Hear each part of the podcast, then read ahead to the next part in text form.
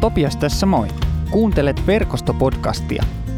Ennen tämän kertaista jaksoa haluan kutsua sinut mukaan rakentamaan kanssamme seurakuntayhteisöjä pääkaupunkiseudulla. Löydät lisätietoja yhteisöistämme ja toiminnastamme osoitteesta verkosto.net. Kiitos ajastasi ja nyt päivän podcastiin. Tänään itse asiassa evankeliumitekstissä Jeesus puhuu jotain siitä, että meidän pitäisi tulla lasten kaltaiseksi. Ja, mitä ihmettä Jeesus tällä sitten tarkoittaa? Tarkoittaako se sitä, että meidän täytyisi kaikkien alkaa tässä tota, aina silloin tällöin ihan muuten vaan ja hyvin vuoksi vetämään sellaisia raivokohtauksia ja pyörimään selällämme maassa vai jotain muuta? En, en tiedä, en tiedä, mutta tota, lähdetään selvittämään. Ja tänään evankeliumiteksti on tota, Matteuksen evankeliumista luvusta 18 ensimmäiset kymmenen jaetta. Juuri silloin oppilaat kääntyivät Jeesuksen puoleen ja kysyivät, kuka siis on suurin taivasten valtakunnassa? Jeesus pyysi luokseen lapsen, asetti hänet oppilaiden keskelle ja sanoi, minä vakuutan teille, jos ette käänny ja muutu lasten kaltaisiksi, ette taatusti pääse taivaiden valtakuntaan. Se, joka nöyrtyy tämän lapsen tasolle, on taivaiden valtakunnassa suurempi kuin muut. Joka ottaa luokseen yhdenkin tällaisen lapsen minun nimissäni, ottaa luokseen minut. Mutta voi sitä, joka houkuttelee vääryyteen yhdenkin näistä pienistä, jotka luottavat minuun. Hänen olisi parempi painua meren syvyyksiin myllynkivi kaulassaan. Voi tätä maailmaa, joka on ansoja täynnä. Näiden ansojen on kyllä tultava, mutta voi sitä ihmistä, jonka kautta ne tulevat. Jos kätesi tai jalkasi johdattaa sinut ansaan, hakkaa se irti ja heitä se pois. Onhan sinun parempi päästä ikuiseen elämään raajarikkona kuin joutua ikuiseen tuleen molemmat kädet ja jalat tallella. Tai jos silmäsi johdattaa sinut ansaan, kaiva se päästäsi ja heitä se pois. Onhan sinun parempi päästä ikuiseen elämään yksisilmäisenä, kun joutua helvetin tuleen molemmat silmät tallella. Varokaa halveksimasta ketään näistä pienistä. Heidän enkelinsä taivaissa katselevat jatkuvasti taivaallisen isäni kasvoja. Ja tämän päivän puheen otsikkona on Näenkö näkymättömän? Näenkö hänet, joka on näkymätön? Tämä sopii hyvin nyt, nämä valot häikäisee mua niin paljon, että te, suurin osa teistä on aika näkymättömiä mulle, joten, joten tota, nyt mä voin kysyä itseltäni myös tämän, että näenkö, näenkö näkymättömän. Ja Jeesus puhuu siis lapsen kaltaiseksi tulemisesta.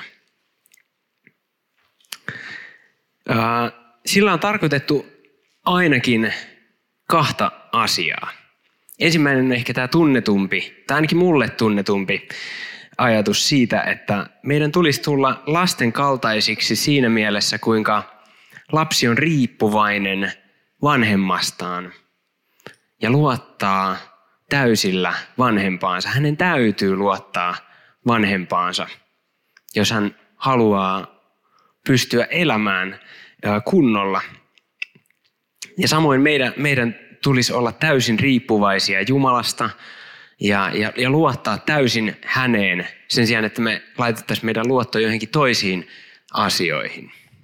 No toi on se ensimmäinen, toi on se ensimmäinen pointti, mitä tästä on usein tästä tekstistä kaivettu. Ja, ja sitten on toinen pointti, ja mä itse asiassa keskityn tässä puheessa nyt siihen toiseen pointtiin, ja lähden sitä kautta nytten tota, tänään, tänään avaamaan tätä tekstiä. Nimittäin toinen pointti on se, että lapsen asema tohon aikaan oli aika huono. Se oli vähintään, tai ainakin se oli paljon huonompi kuin mitä se on nyt. Ja kun mä puhun tuosta ajasta, niin mä puhun tarko- lähtökohtaisesti niin juutalaisesta ja, ja kreikkalaisesta kulttuurista ää, antiikin aikaa. Ju- juutalaisessa kulttuurissa itse asiassa lapsen asema oli, oli vähän parempi. Sen, sen takia, että meillä on tämä vanhasta testamentista tuleva ajatus siitä, että lapset on lahjoja. Lapset on Jumalan lahjoja. Mutta sitten kreikkalaisessa kulttuurissa meillä on, meillä on tämä niin kuin ajatus, ajatus siitä, että lapsi on vähän niin kuin tämmöinen hiomaton savimöykky, jota lähdetään niin kuin muokkaamaan kohti täydellisyyttä, kohti ja, ja, ja hän on vähän niin kuin nähty vähän niin kuin epätäydellisenä aikuisena tietyssä mielessä. Ja, ja, ja tuota, molempia kulttuureita yhdisti se, että ähm, tuohon aikaan ei ollut sosiaaliturvajärjestelmää, joten lapset nähtiin lähtökohtaisesti myös tämmöisen niin kuin oman elä, eläkkeen turvaajana ja, ja, ja tätä kautta ehkä niin kuin jossain määrin tämmöisenä väline, välinearvona sen sijaan, että ne itse olisi, olisi arvoja. Ja mä ajattelen, että tämä Jeesuksen sana tai Jeesuksen teko, missä hän nostaa lapsen, eli oman aikansa tietynlaisen näkymättömän esimerkin asemaan, on, on, on ensinnäkin, ensinnäkin varmasti niin kuin ollut tuohon aikaan semmoinen hieman niin kuin hämmennystä herättävä, mutta se on myös hirveän linjassa sen kanssa, mitä Jeesus niin kuin uudestaan ja uudestaan tekee, kun me katsotaan sitä, ähm, miten Jeesus toimii. Eli siis se, että hän ottaa jonkun huono-osaisen, heikko-osaisen ja, ja nostaa hänet esimerk, esimerkiksi. Sanoo, sanoo kaikille muille suurille herroille, että, että ottakaa, ottakaa hänestä mallia. Ja, ja, ja, ja, ja tämäkö sitten, tämäkö sitten, tota, ja sitten suuria herroja ärsytti. Mutta joo, eli, eli tästä, tästä, puhutaan, tästä puhutaan tänään. Eli, eli näenkö minä näkymättömän ihmisen vieressäni? Kuinka moni on katsonut Muumilaakson tarinoita? Okei, joo, aika, aika, aika monta kättä nousee. Tota, Muumithan on siis tota, ultimaattinen lasten show, ja, ja, ja, ja, ja tota, jos haluaa etsiä jotain niin todella suomalaista, niin, niin, niin tota, silloin, silloin kannattaa, tota, kannattaa niin kuin lähteä etsimään niin kuin yhteyksiä muumeihin. Ne on, ne on ne, mitä ainakin minä olen katsonut lapsena ja tosi moni muukin. Ja muumeissa on yksi aivan käsittämättömän hieno jakso. Semmoinen kuin näkymätön lapsi. Muistaako joku sen? Joo, joo, muistaa. No niin, hyvä. Tota, niille, jotka ei muista tai tiedä, niin mä nopeasti tiivistän, miten se jakso menee. Ähm, muumien kaveri, Tuutikki, tuo hänen sukulaislapsensa muumeille. Ja, ja, ja tämä lapsi on näkymätön. Ja, ja Tuutikki vetoaa muumeihin, että, että tehkää tämä minun sukulaislapseni taas näkyväksi. Ja te jos jotkut pystytte siihen.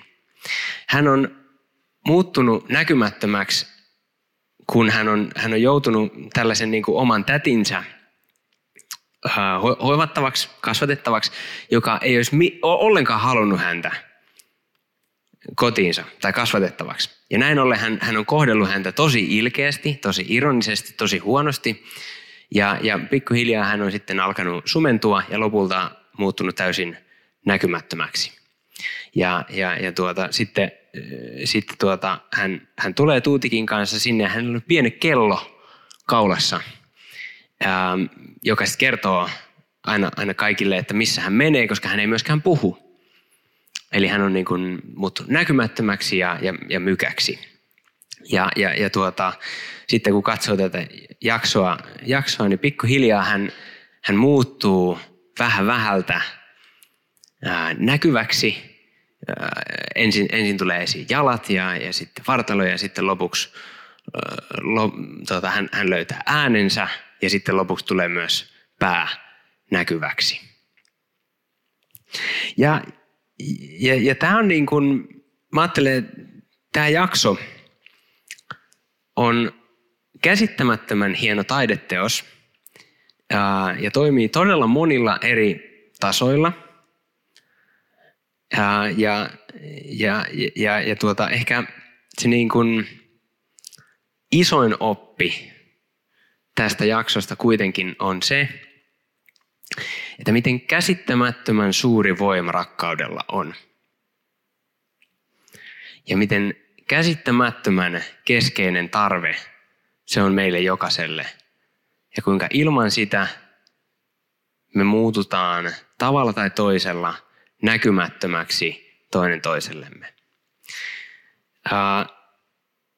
Ja, ja, ja tuota, tämä esimerkki muuten tulee Riikalta. Eli, eli, eli jos haluatte kiittää jotain tästä, niin, niin tota, kiittäkää Riikkaa. Hän on vastuussa suurimmasta osasta meidän hyvistä esimerkkeistä. Me loput sitten me muut keksitään ja, ja, ja näin. Mutta, tota, mutta Riikalta tulee aina nämä niin hyvät esimerkit sitten. Ja, ja, ja, ja näin. Ja, ja nyt samalla tavalla ähm, Jeesus tässä kohtaa kysyy meiltä, että näenkö minä sen, joka on näkymätön? Näenkö mä sen henkilön, jota ei nähdä muuten? Kuulenko mä häntä, jota ei muuten kuulla?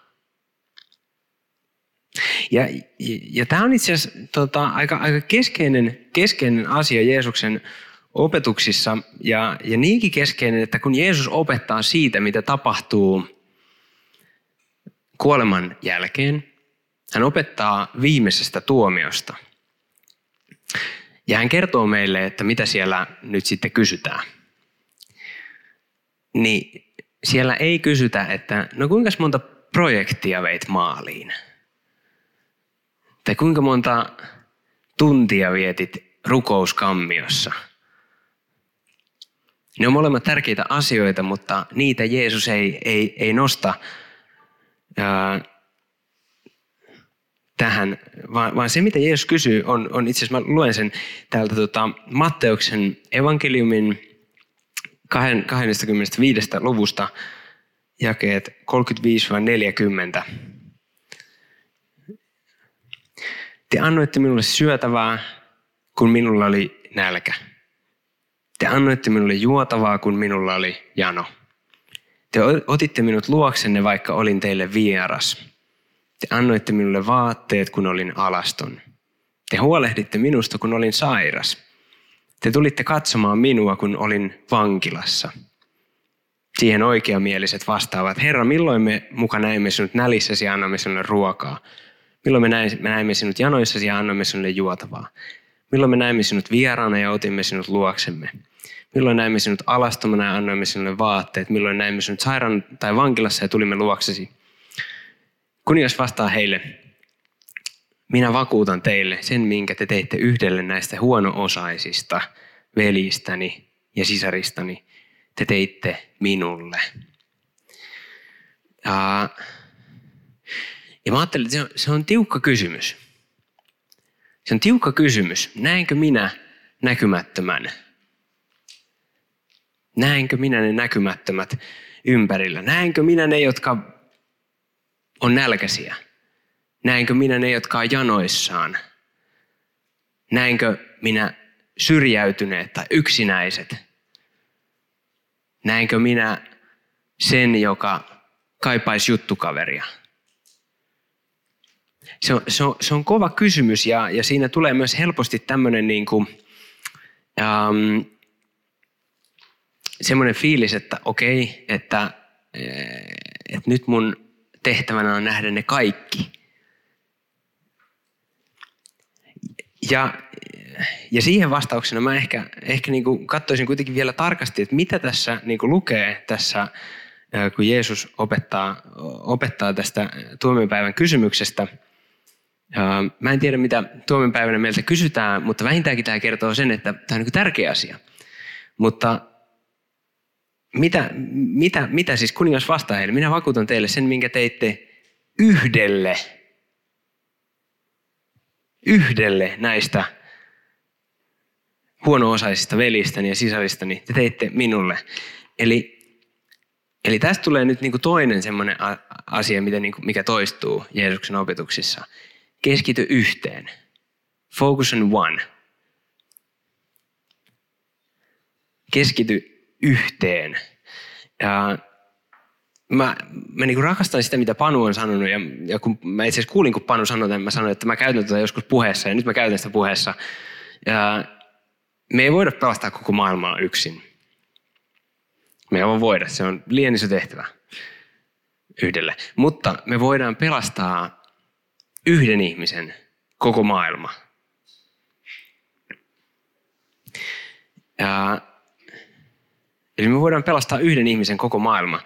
Ja, mutta mitä se vaatii, että me nähdään tämä yksi?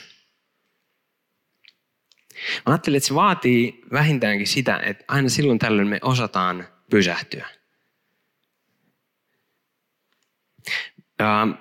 Tuossa toinen juttu tai näkökulma tuohon näkymätön lapsijaksoon noista muumeista on se, että vähän niin kuin samalla tavalla, miten sillä näkymättömällä lapsella on se kello tuossa kaulassa, joka helisee aina silleen niin kuin tosi hienovaraisesti ja siitä tietää, että missä, missä tämä lapsi menee.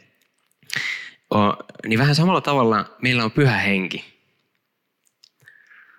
joka kilistää aina silloin tällöin. Se kilistää aika hiljaa. Se ei tule huutamaan, eikä se tule karjumaan, eikä se tule pakottamaan. Vaan se tulee kuiskaamaan, että Emil, olisiko nyt aika ostaa taas Lauralle kukkia? Laura olisi mun vaimo. Ja, ja, ja, Mutta mut, se ei tule pakottamaan. Ja jos mä haluan, mä voin hiljentää sen tosi helposti. Mutta mä ajattelen, että silloin kun pyhä henki tulee kilistämään, hennosti kuiskaamaan, että, että olisiko nyt tässä se yksi, niin silloin meidän kannattaa kuunnella todella tarkasti. Silloin kannattaa olla hereillä. Ja silloin kannattaa pysähtyä, silloin kannattaa laittaa viestiä, silloin kannattaa soittaa.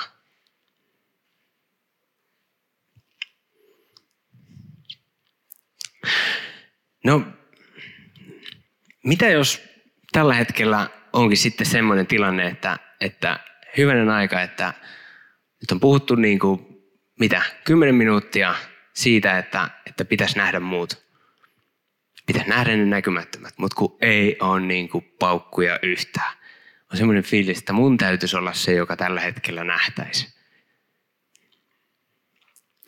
Ja se on reilu kysymys. Ja ehkä ensimmäisenä mä haluan sanoa siihen, että mahtavaa, että olet täällä.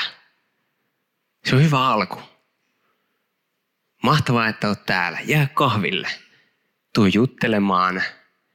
Itse asiassa tota, vähän aikaa sitten, muutama kuukausi sitten, joku kertoi mulle ihan mahtavan vinkin siitä, että miten niin kuin, kun, kun me ollaan tuolla aulassa, niin mehän muodostetaan luonnostamme sellaisia niin kuin ympyröitä – ja, ja sitten ne ympyrät on usein suljettuja. Ja kukaanhan ei ikinä tuu suljettuun ympyrään. Mutta sen sijaan, että me pidetäänkin se ympyrä suljettuna, niin me otetaankin tällainen askel. Ja tuohon jää niinku tyhjä paikka. Ja mä koitin tätä. Mä koitin tätä. Ja, ja mä oon koittanut sen jälkeen tehdä tätä uudestaan ja uudestaan. Ja tiedättekö, niin uskomattomin asia tapahtuu. Siihen lähes poikkeuksessa tulee joku ihminen – se on uskomaton, uskomaton kikka. Voitte koittaa sitä niin kuin täällä tai työpaikalla tai missä ikinä. Se on käsittämätöntä. Ja, ja se auttaa, auttaa näkemään, auttaa niitä, joita tarvitsisi nähdä, tulemaan vähän helpommin mukaan. Ja toinen asia, mikä mä ajattelen, on, että ää, ei ole yhtään hullunkurista jos tänä iltana rukoilet iltarukousta, niin sano Jumalalle, että hei, että Jumala, että näe mut. Että kerro, että sä rakastat mua. Että huomaat hän sen minut. Ja Jumala rakastaa tällaisia pyyntöjä, koska hän rakastaa kertoa meille sitä, kuinka paljon hän rakastaa meitä. Hän on itse asiassa kirjoittanut meille sitä kirjankin. Tai no 66 tarkalleen, jos nyt halutaan halkoa hiuksia. Tota, näe minut. hirveän inhimillinen ja sellainen vetoomus, joka mä ajattelin, että meidän jokaisen on hyvä sanoa tietyin väliajoin sekä Jumalalle että niille ihmisille, jotka on, jotka on meitä lähellä. Nimittäin me voidaan antaa vain sitä, mitä me ollaan itse saatu. Ja on hirveän vaikea antaa jotain, mitä meillä ei ole. Johannes sanoo tämän, tai kirjoittaa tämän evankeliumissaan sillä tavalla, että me rakastamme, koska meitä on ensin rakastettu. Ja ystävä Jeesus rakastaa sua. Ja hän näkee sut. No joo. Uh, mennään loppuun tai uh, lopetukseen. Mulla on vielä yksi vertaus. Ja kestäkää, kestäkää sen aikaa. Uh, mieti hetki kuuta. Ja mieti kuun valoa. Tai ei kuun valoa. Kuullahan ei ole valoa. Kuu on sellainen kivimöykky tuolla taivaalla, joka on täysin näkymätön, ellei aurinko valaisisi kuuta. Ja koska aurinko valaisee kuun, niin itse asiassa kuu valaisee tänne maan päälle ihan tosi kirkkaasti, varsinkin kun on täysikuu. Mitä enemmän aurinko saa valaista kuun läpi, niin sitä enemmän se kuu valaisee tänne meidän maailmaamme. Ja siinä on toinenkin itse asiassa. Mitä enemmän aurinko valaisee valoa kuuhun, sitä enemmän kuu itse tulee näkyväksi. Eli auringonvalo tekee kaksi asiaa kuulle. Se tekee kuun näkyväksi ja se heijastaa kuun kautta valoa muuallekin. Jotta voi heijastaa valoa muille, täytyy itse vastaanottaa sitä. Jotta voi rakastaa, täytyy tulla rakastetuksi. Käydään rukoukseen.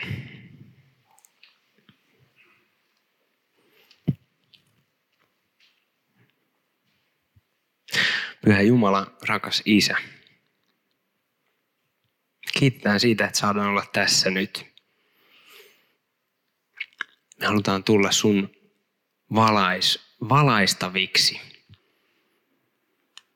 Pyydetään, että valaise meidät, meidän pimeimmätkin kolkat.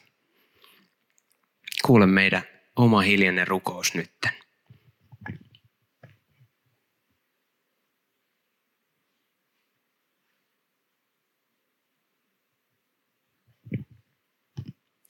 Rakas ystävä, nosta pää rohkeasti. Nimittäin Jumalan valo ei ole rankan tuomion valoa, vaan se on hellä, hellää ja puhdistavaa valoa. Ota sitä valoa vastaan, vie sitä eteenpäin. Kiitos kun kuuntelit verkostopodcastia. Rohkaisen sinua pohtimaan jaksosta nousseita ajatuksia yhdessä ystävän tai tutun kanssa tai jakamaan podcastin somessa. Lisätietoa meistä löydät osoitteesta verkosto.net. Kuullaan taas seuraavassa jaksossa.